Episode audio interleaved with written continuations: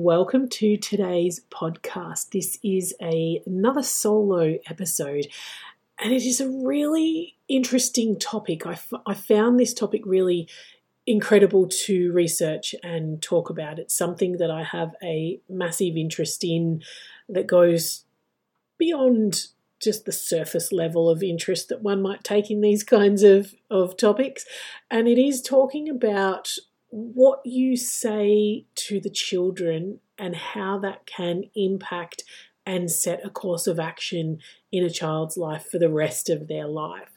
So, we as educators need to be extremely aware of what and how we say things to children because we could ta- we could say something that is just off the cuff and it has a negative impact on a child, and we have absolutely no idea. There's a lot of examples that I share including a very personal one of my own in this podcast, which I didn't expect or think that I was going to, but sometimes my words come out before I can think, which is very appropriate for this particular podcast recording as well. So, anyway, without further ado, I'm going to get into being aware of what you say to the children. I hope you enjoy, and I'd love to have your feedback if you feel like sharing. Hello, hello, and welcome to the Big Hearted Podcast. My name is Victoria Edmond, and I am your host.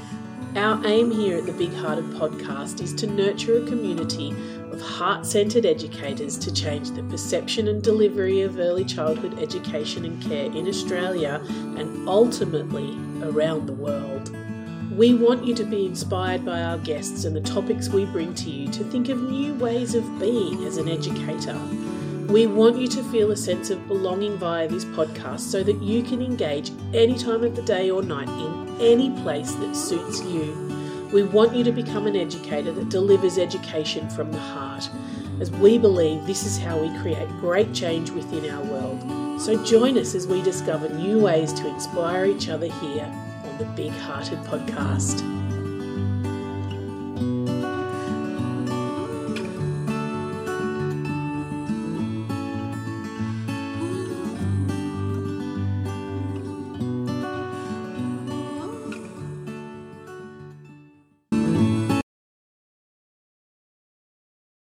Hello, and welcome to today's podcast. This is another solo episode with me, your host, Victoria Edmond from Big Hearted Education. So, uh, not sure why I just did that introduction, but anyway, maybe there's some new people here.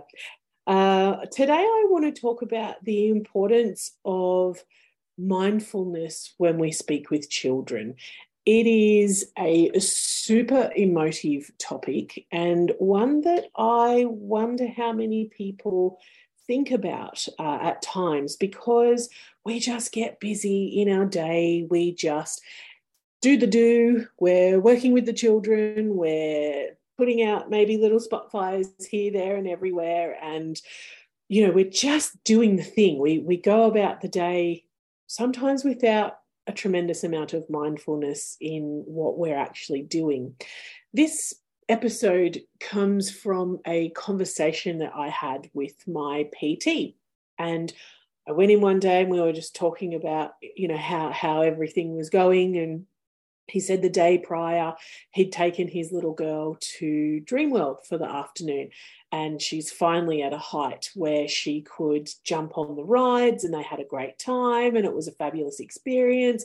And when he dropped her off at kindy the next day um, he went into the classroom and talked with the educator and the educator said oh you went home early yesterday. Did you do anything fun and dad said, Actually, we did. We went to Dreamworld and she went on all the rides. And the educator was like, Oh, the rides, they're so scary, aren't they? You get really, really nervous going on the rides. I get bubbles in my belly when I go on the rides and I get scared. And then I just decide not to go on the rides. Words to that effect. And the PT was watching his child's reaction to this because she actually had a great time. She was super excited to be there. She was very much enjoying what she was doing, and um, yeah, it was it was just a great experience for her. And this educator had actually put in these seeds to this little child that had not been there previously. Completely unconsciously, that educator had projected her fears onto this little child who, prior to that moment, didn't even consider that going on rides at Dreamworld could be scary. Had never even thought that. Like that thought had not entered into her brain at all. And it got me thinking about all the things that I mean, I do it too. I'm not standing here saying that I am so mindful in every single conversation I have. I'm not saying that at all, but I'm wanting to bring your awareness to the fact that the words we say can have lasting impacts on the soul and the psyche of everybody that we meet, but particularly in early childhood. You could say something that is so flippant and so impactful that it creates a belief for somebody that could be with them for the rest of their life or has the potential to shape who that person becomes. I know I've had experiences where someone has said something that's been off the cuff, completely off the cuff, but as a child, I didn't understand that it was just an off the cuff uh, st- statement or sentiment because I don't, I didn't have that life skill of being able to filter things in in early childhood, uh, and and it's really important that we as educators are aware of that and the things that we say. So I want to talk about how, and we've all seen it, and maybe we've experienced it ourselves, I had a teacher when I was in primary school. This is a very vulnerable share. I didn't realize I was going to go there, but we're going there. Uh, I had, uh, I've always been a bigger person. Like when I look back at the photos, I always thought I was massive, but when I look back at my primary school photos, I actually was really well formed, extremely muscular. And like when I look at the other girls and even the boys in the class, they were gangly, tall, skinny, gangly, bony knees, bony elbows, you know, just the, the, there wasn't that formed muscle. Whereas when I look at myself, I had fully formed calf muscles and thigh muscles, and I had broad shoulders, which I still have broad shoulders, but I was very much, I don't know, built like an ox, so to speak, fit, healthy, strong, like radiant health. Uh, projected out of my face in this particular photo that I'm remembering. Uh, so, and I hope that's not my printer about to start printing something that I asked it to print an hour ago. I think it's just resetting itself. Um, so for me, I, I always felt different anyway to everybody. And that was particularly um, cemented into my psyche when I was in grade, I think I might have been six or seven, and I had this teacher, and I remember his name. I won't say it here, but I remember his name. And uh, I had an experience where we were doing sport and we were doing long jump, and he yelled out uh, from the end of the sandpit, "Run, Thunder Thighs, run!" And I remember that. And I remember everybody laughing. And I remember, now that was nasty. That wasn't off the cuff and completely unintentional. There was definitely, like, who says that to a person?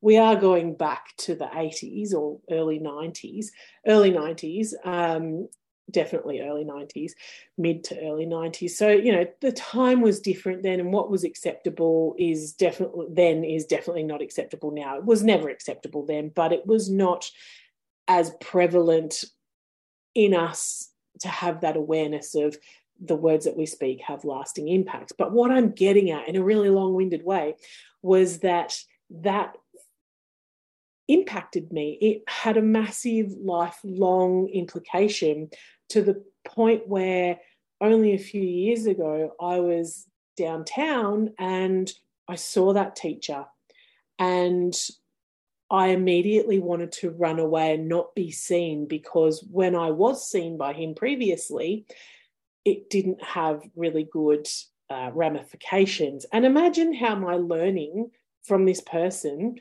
went for the rest of the two years that I had him because I was in a really small school. So I was stuck with this guy. I will say that I did turn around and tell him to bleep, bleep, bleep, bleep. And then I got in trouble for that. And then my dad had to come up for a meeting at the office. So don't worry, I I did have sense enough to tell him to go jump, basically. I was a little bit older, but imagine if that happened to someone who was two or three or four or five and they didn't have that internal fortitude that I have had, did have, still have. It's even stronger now.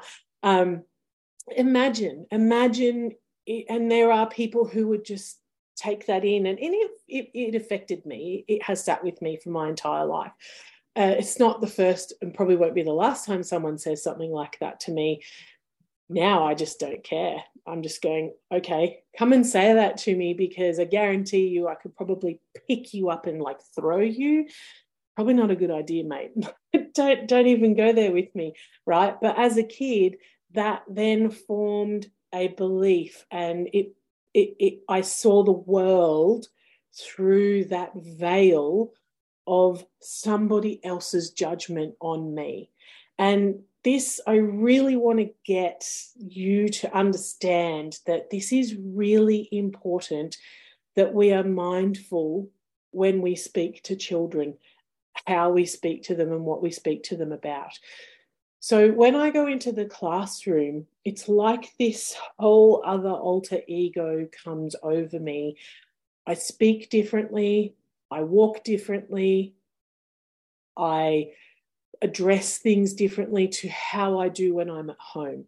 That's because I'm striving to be somebody who is worthy of the children imitating the things that I do, because that's what children do. They imitate what is modeled to them because they are learning and they are sponges. And this is why I advocate for educators getting their stinky adult noses out of the children's business and allowing more space for children to practice the skills that they're learning. They need to experience all these different ways of being in order to find the ways that suit them most and work most with their particular personality. There is no two personalities, sorry, I should say, there are no two personalities that are the same there are a whole heap of things that go into making your personality up, and that includes mimicking and role modeling those adults around us. So, as educators, we have to be very, very mindful about what and how we say things to children, not just children, everybody, but particularly children. So, I want to talk about speaking and, and off the cuff sharing of your fears around children. What can happen is that you can share your anxiety, like the educator at the beginning of the story did, around rides. So, projecting your fears onto children can cause them to have anxiety and worry about things that they may not fully understand or are not applicable to them. Let's just sit in that for a second if you're an anxious person, and we see it now, and there's a variety of reasons why educators might be anxious, and we'll talk about risk taking in a little while, but particularly around risky activities. A, I don't want to get the pantsuit off me. Uh, B, I, as an approved provider, have to take responsibility for what every educator does within my service, because at the end of the day, it's my responsibility to ensure that my educators are aware of their responsibility and I provide adequate and, and enough training for them to be able to perform their duties to the best of their ability. But you don't know what you don't know, so it's my job to share that. So when you sh- and and and a lot of other people will feel that weight of responsibility as well and rather than letting children climb a tree we'll say no because the fear that we have or the anxiety that we have around being sued should something go wrong is very real and it's very valid so it takes a lot of our um, what's the word it takes a lot of thought and presence of mind to overcome those fears because when we overcome those fears, there are benefits for the children that outweigh the potential the potential of they might fall and hurt themselves. I've seen children trip over nothing, literally. They're going to fall and hurt themselves anyway. Like, obviously, we're going to have risk uh, uh, mitigation in place. You know, it might be that at all times when you're climbing a tree, you have to have three anchor points. That could be two hands and one foot, or two feet and one hand, like however that's going to work for you that that can go a long way to preventing children from hurting themselves.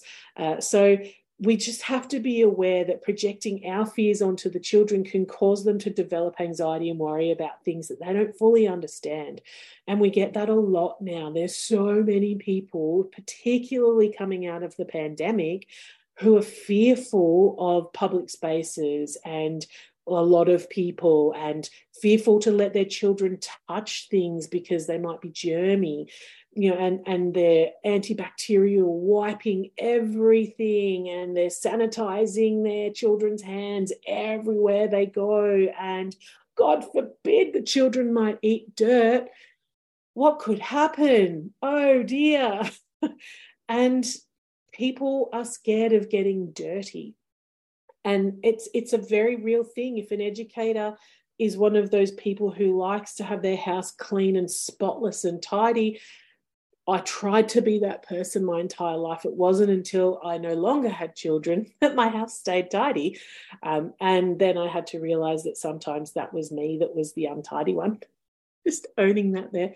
Uh, so it's, it's really important that you have to understand that if you're one of those educators that has an aversion to dirt, you have a lot of work to do to get past that, to find a place where you can allow the children to experience that. There's so much positive benefits in allowing children free creative play in the dirt. You have to put things in place to come past that because your fear of dirt or your dislike of dirt could be transferred over to the children.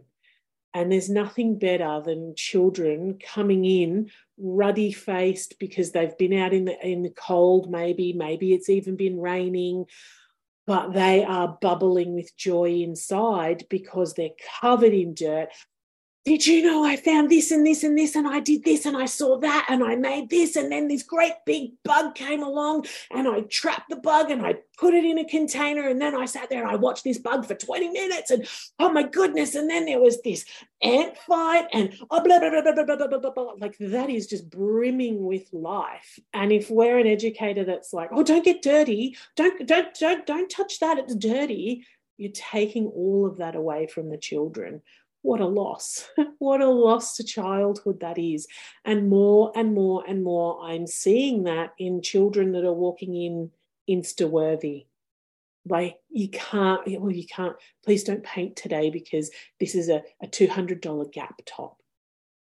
Uh, rip that off and put the 50 cent op shop find on so that these children can experience what early childhood is meant to be all about, which is climbing trees, swinging on things, hanging upside down, creating mud pies, watching them dry, wetting them, making them all over again, potions, all of these things are so vitally important for children to experience. But if we have this fear within us or this anxiety within us about dirt and getting dirty and playing in the dirt and playing in the mud and risky behavior taking, then we we're doing a disservice to the children. And and that's not what you're here for. And this is not what early childhood education should be about. So keeping your fears and your anxieties at bay. And you have to be very mindful about that. It's going to encourage independence for the children. So when you don't project your fears onto children, it allows them to develop their own independence and decision making skills without being unduly influenced by your fears. So in the case of my PT's daughter, who went to Dreamworld, had great time on the on the rides, then came to kindy, was told by an educator who is a person that she values and respects that she should be scared of the rides. Do you think that she's going to go to the rides next time and perhaps have a bit of a second thought? about going on the rides? Do you think maybe the next time she feels those feelings that you feel when you're on the ride, which some people will turn into excitement and enjoyment, other people will associate that with fear and anxiety. If you felt those feelings and then someone told you that should be fear and anxiety, don't you think that that's something you'll take on for the rest of your life then that whenever you feel those feelings come up within you that oh i associate that with fear and anxiety. Oh that should be avoided. So this is what i want you to be really really aware of and mindful about is that you have the power in your words and your actions to have lasting impact on children now, some children, that stuff will go straight over their head because it's just not their journey to feel that. But if you are at a pivotal point in life and you express fear, you might see a spider in the classroom and you might not like spiders.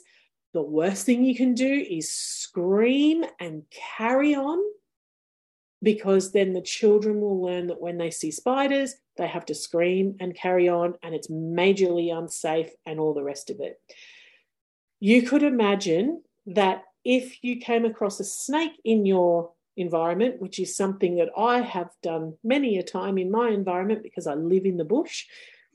If you come across a snake and the children are with you and you panic stations, then it's not good because you're teaching the children to respond like that. And that's the worst way you can respond to a snake.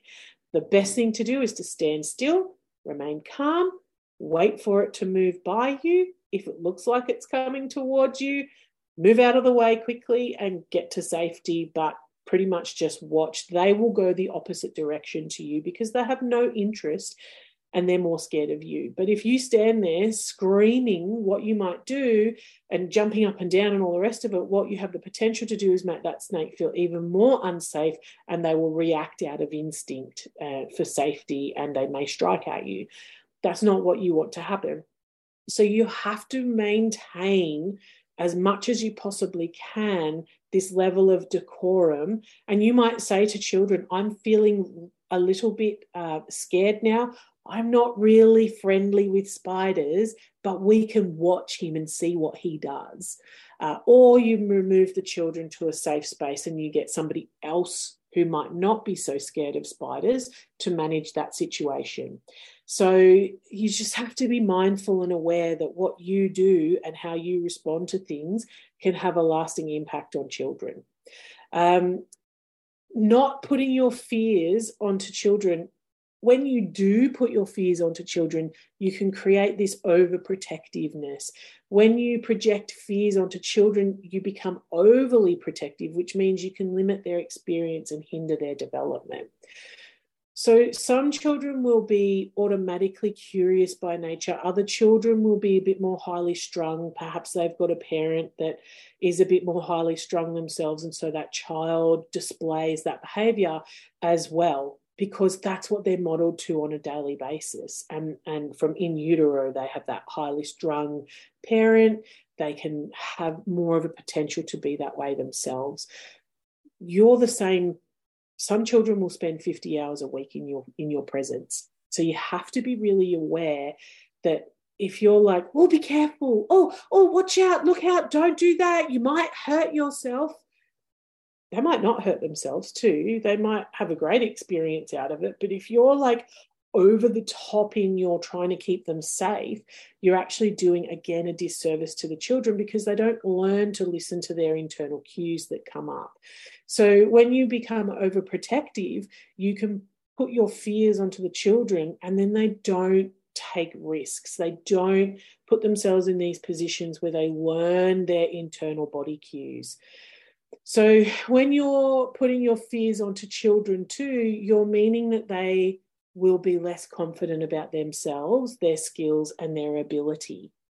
It's very important that you're aware that when you're sharing things with children, you can be truthful.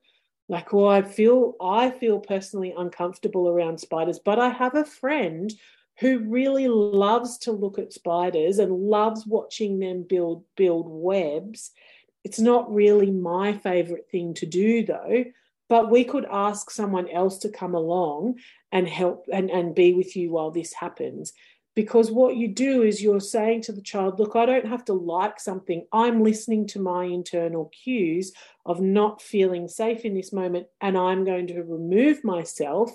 But there's other people that don't feel that, and you might take your cues from them, is un- like basically what you're saying when you behave that way in that situation.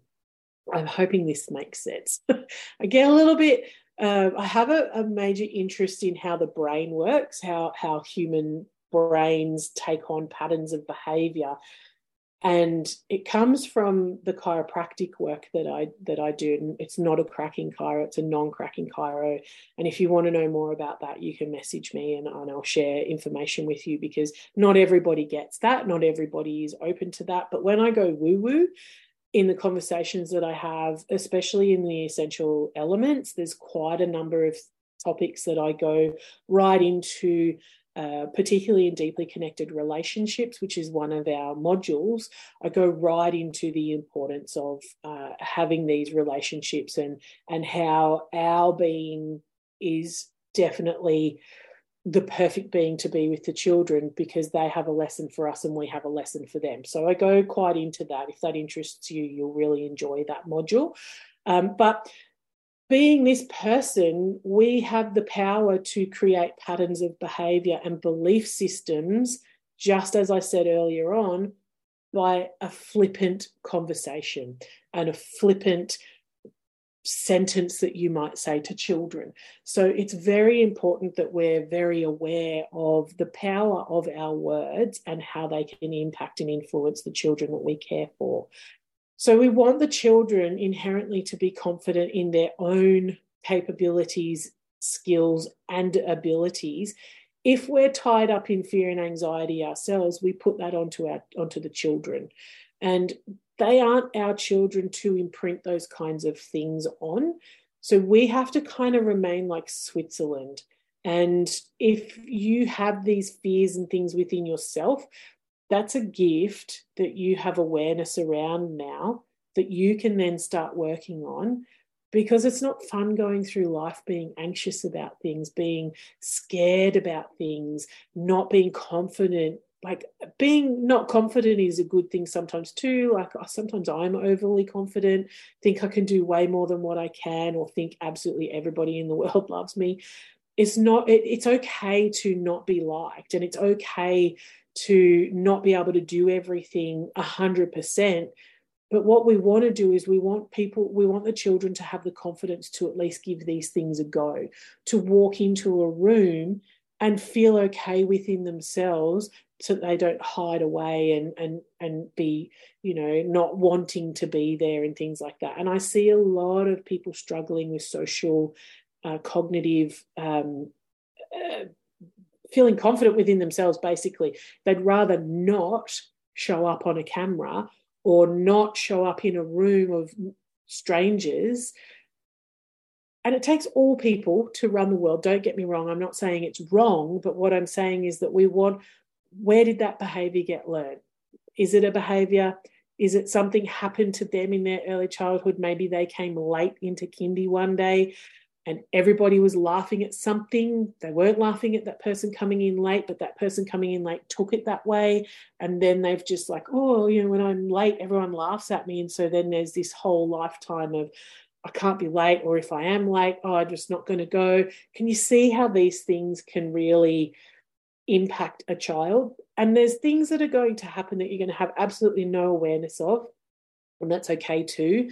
But I really, what I want to really get you to understand is that when we are mindful about how we behave and the space that we hold for children, it has positive benefit in, impacts for the children for life. Um, so we did touch on uh, risk taking before. So really evaluating your fear and anxiety around children taking risks. One way to get around that is to do risk management and risk benefit analysis. And really, this is what I like to do when I'm looking at excursions and things that educators, educators are wanting to do within my service is to do this risk benefit analysis.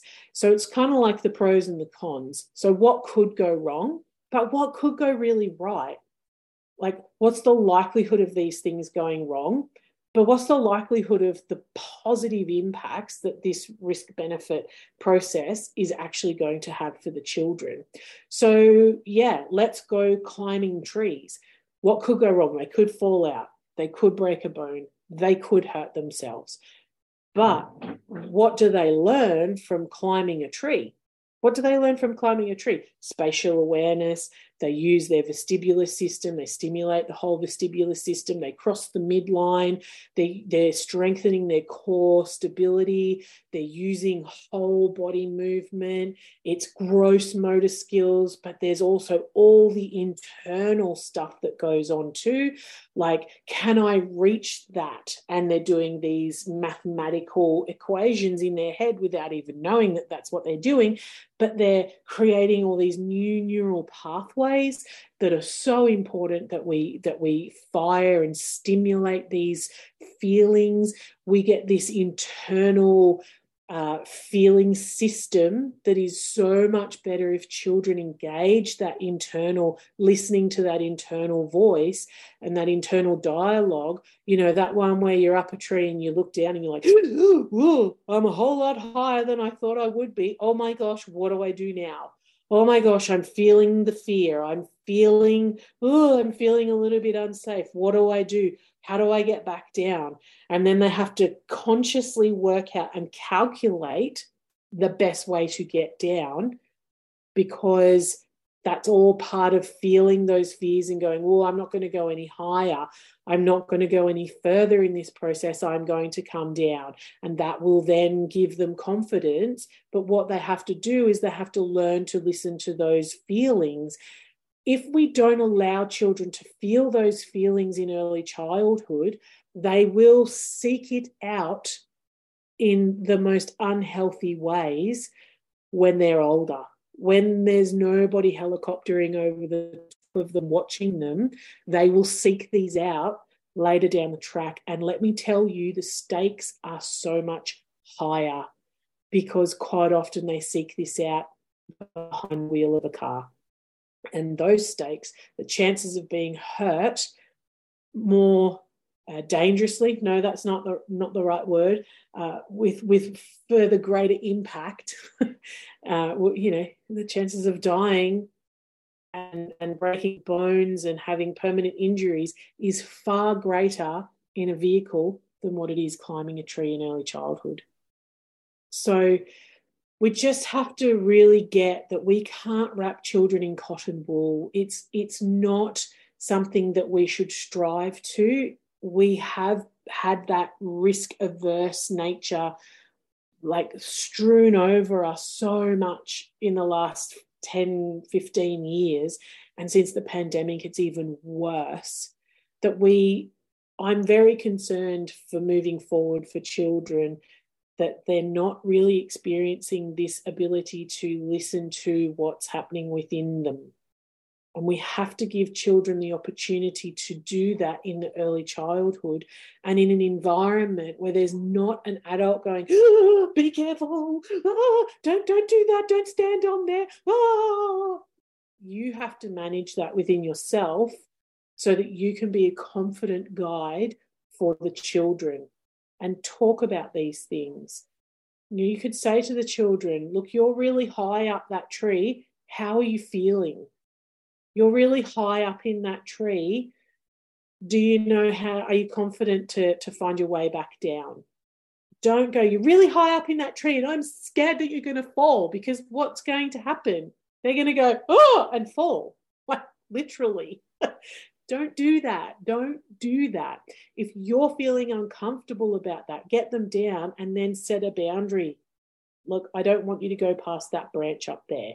Make sure they know, and then they can do whatever they want, and you button it if they're below that branch. You button it. Don't say anything. Don't project your fear onto it. Do these things in small steps for yourself so that you get more confidence too. So, when we are not projecting our fears on and we're having a positive conversation and we're speaking positively in front of the children, what we're doing is we're helping them to increase their emotional resilience. Now, this is such a massively important part of early childhood education. Children need to learn how to manage their emotions and deal with challenges by not projecting your fears onto them, you allow them to develop their own emotional resilience and learn to cope with difficult situations. We have to let them get into these positions multiple times. You can't just do something once and then it then it sticks. If it's a learning process, and I know I just contradicted myself because you can say one thing to one person and they take it a, a particular way and then then they'll run with that for the rest of their life and create this pattern of behavior right?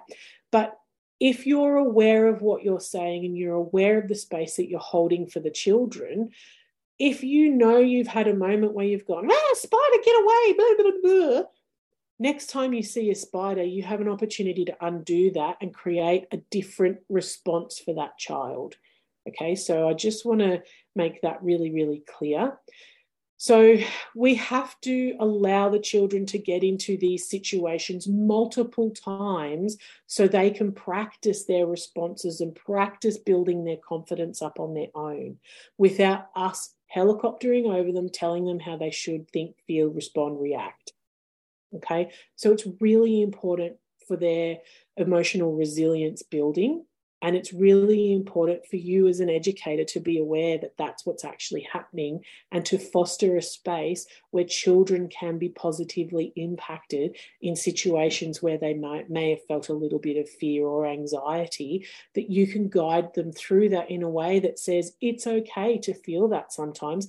That's a cue that your body is telling you you need to pay attention to. You don't have to panic when you're in that moment what you can do is take a breath, think about what's happening, and then make a plan of action and stick to it. And then reassess if that's not working.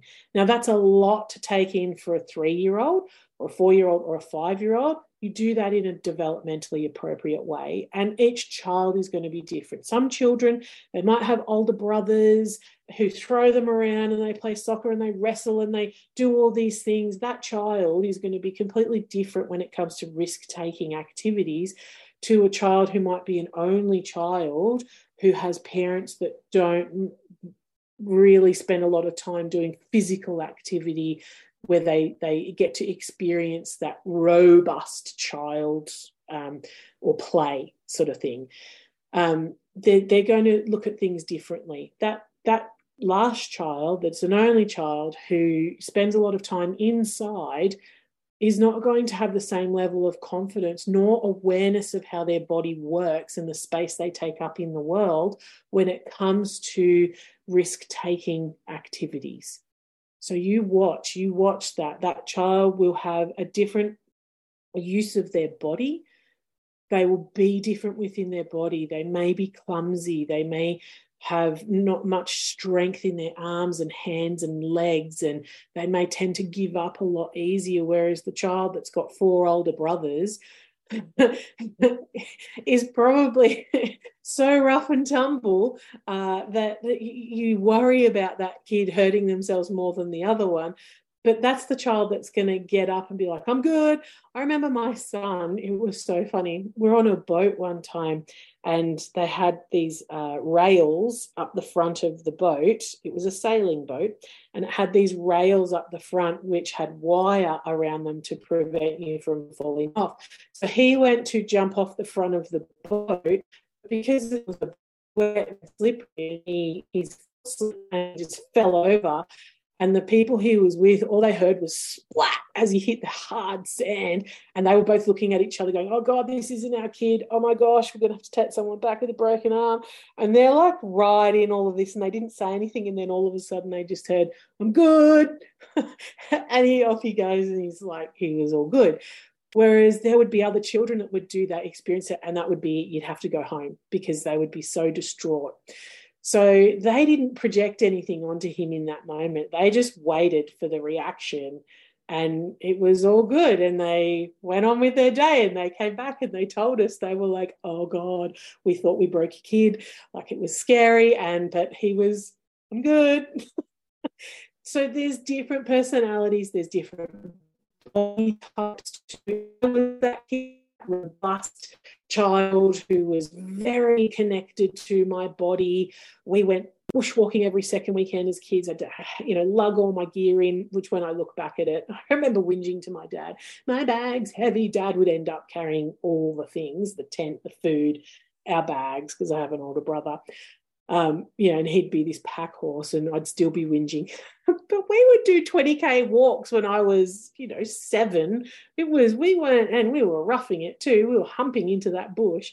So anyway, um, there's different sorts of there's, there's the ballerinas too. You know, they're very strong, but that sense of fineness about them and if they ran into something or someone ran into them they can't they don't have that body type that can absorb that kind of force whereas my body type it's like running into a brick wall when you run into me like and it's like people will bounce off me and wind themselves. And I'll be like, You're right, you're good. Like, that had no impact on me whatsoever.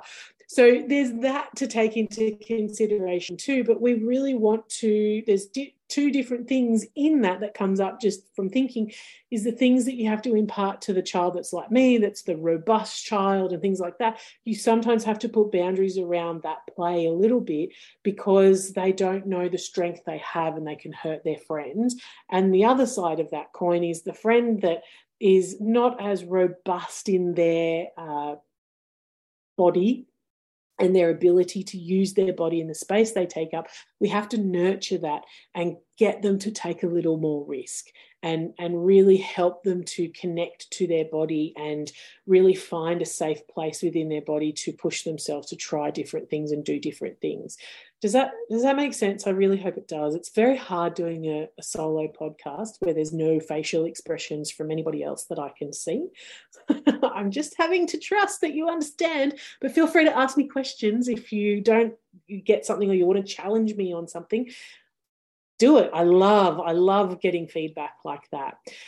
Okay, so we want to encourage open communication too.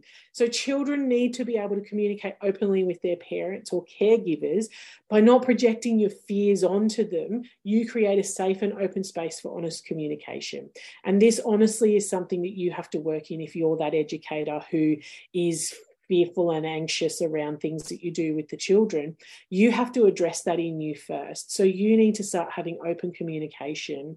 Uh, and I would suggest that you jump onto the big hearted community and start conversations in there around fear and anxiety and things that you know you, you might be scared about because what will happen is other educators will be like well we do that Linda Tandy, um, she operates in Bega, and I'm giving you a shout out, Linda, because I really love the work that you do uh, when you take the children to the river and you do all that exploring. It you just hold that space so beautifully and calmly. Um, I know Colleen Graham and Ureth, I can't remember your last name, Ureth, I'm really sorry. They're on the Gold Coast too and they're doing wonderful bush kindies. Claire from Children of the Wilderness too has an incredible bush kindy program. Uh, I actually have her coming on the podcast in the next couple of weeks, uh, and I'm sure there's many other educators that are doing fabulous um, experiences with the children, where children actually get to really trust their vestibular, trust their their body and the process and how it works because these educators are providing a space for children where they get to take these kinds of risks. But when they're doing that, they're doing it in a really professional way that opens up the communication. And it's in such a um, reciprocal manner. It's a calm conversation that these educators are having. Oh, look at the rocks. You want to go climbing on the rocks? Okay. Well, how far can you go? And are you going to be jumping across the rocks? Are these the sorts of rocks you can jump from one to another? If you're on a creek bed, that might be applicable because you're going to fall into the water. All good, no drama, and it's not very deep water. Either, so no one can drown. Um, but and you'll be there, of course. There's massive active supervision happening in that. But if you're say at the beach and children are climbing up rocks, you know, you get those big boulders that um, are often covered in sand, and then after after a lot of heavy surf, they get uncovered, and they're big boulders that go. Maybe jumping across those rocks is not going to be such a great idea because you could you know, really roll an ankle or fall down in between some rocks and get stuck and things like that. So we want to have these open communication or open conversations that are not fear based, they're more about risk benefits. And then putting some boundaries in place so that you can avoid easily avoidable accidents. So any of those ladies, and I will put some links to their social media if they have public social media. I'll put them into the show notes so that you can go and follow them and have a look at what they're doing because um, they're really, really renegades in this space uh, and inspired uh, family daycare too. A lot of their educators go to them because they support this kind of play, and uh, and it's really great to see services are pioneering in this space. Um, and I, I, think it's wonderful. My educators are allowed to do that too. I probably was a little bit risk averse around water, uh, but now that I've come a few years past things and I've done professional development myself, those are sorts of things that we definitely look at. We've got educators that have fire in their space and utilize fire because I mean I had fire I had a fireplace and all the children that came to my family daycare all had fireplaces in their places too.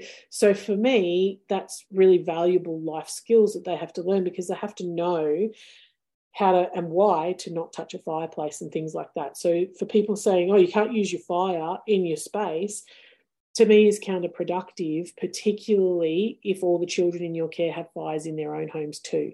It's just a learning experience that we can have. I also had snakes in my environment frequently, especially when we had the chooks. I had a snake in the back of my couch one time, and I've got a video of Auntie Judy getting the snake out of the way for us.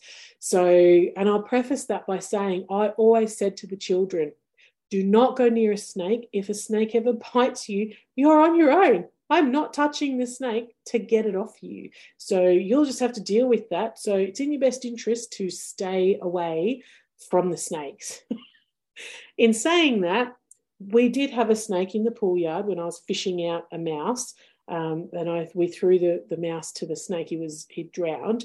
Uh, we threw the mouse, mouse to the snake and we watched the snake eat the mouse. It was incredible. So yeah, I went on a bit of a tangent there, but um, I think having that open communication between you, the children, you, the families, you, your service, and doing it in a professional way is very, very important and something to be very mindful about. Um, so, not putting your fears and anxiety onto children too promotes healthy boundaries, and that ties in beautifully with that last touch point. Is that when you have this open communication, you can set boundaries with children so that you're not going to put yourself in a position where you get sued because you've done something silly or you've allowed the children to do something that has that was preventable and they could be hurt doing.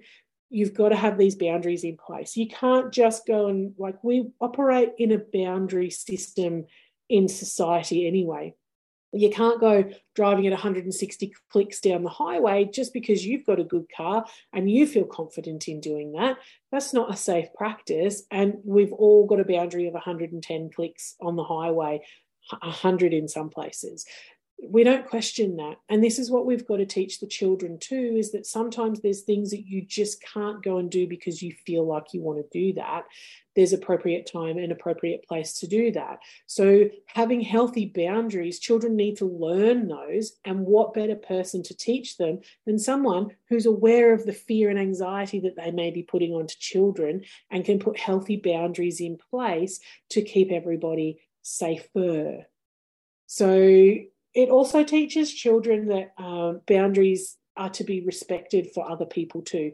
So they might be able to climb right up to the top of their mango tree at home, yet at kindy, there's a tree here and you're only allowed to climb up to this branch because the educator has deemed that it's just not worth the paperwork and the red tape we're allowing this to happen to a certain degree. We're not allowing them to get right up to the top of the tree, though. So, and that's dependent on the service and the educator and the communication with the families. But this is why it's really important that when we have clear and open communication, honest communication with the children, we can set boundaries that are easily respected. And these are lessons that learn that go through life and can set children up for success that segues beautifully into my next point is that it allows personal growth for children. So, children need to be able to grow and develop in their own unique ways. By not projecting your fears onto them, you allow them to grow and develop in their own as an as their own unique individual. So, like we talked about before, we've got the ballerina style physique, and that's not just for girls. There is boys that are not as connected to their body. And then we've got the big bruises or the robust children uh, that are very confident and connected into their body. They, they struggle in different areas. Uh, and that's just the different types of humans that we are.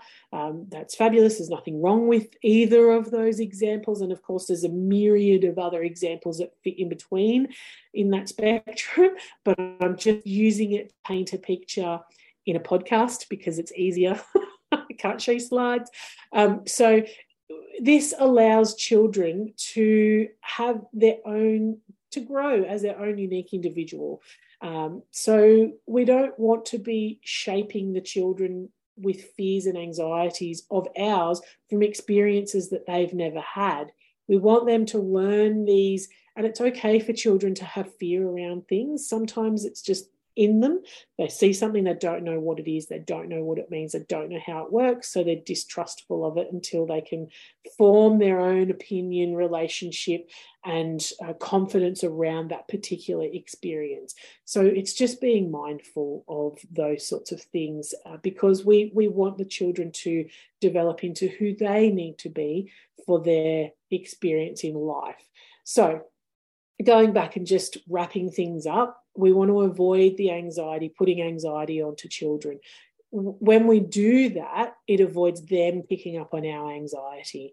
We want to encourage independence. We want to prevent overprotectiveness. We want to foster confidence in children. We want to promote healthy risk taking. We want to increase emotional resilience. We want to build trust so that children trust their own selves, their own internal dialogue, but they also trust us and their parents.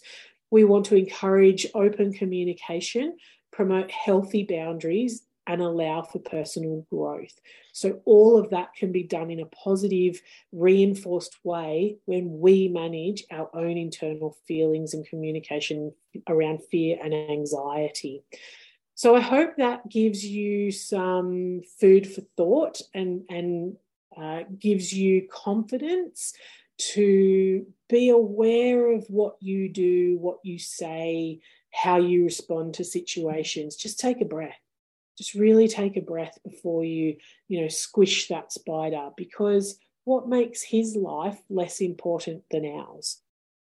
So, on that note, go forth, have a beautiful day and I look forward to hearing your feedback on this uh, subject. It's a very interesting topic for me, and I could talk about this sort of stuff for years and years and years, but we will come to an end for now. So go forth and have a beautiful day. Big love from me. Bye for now.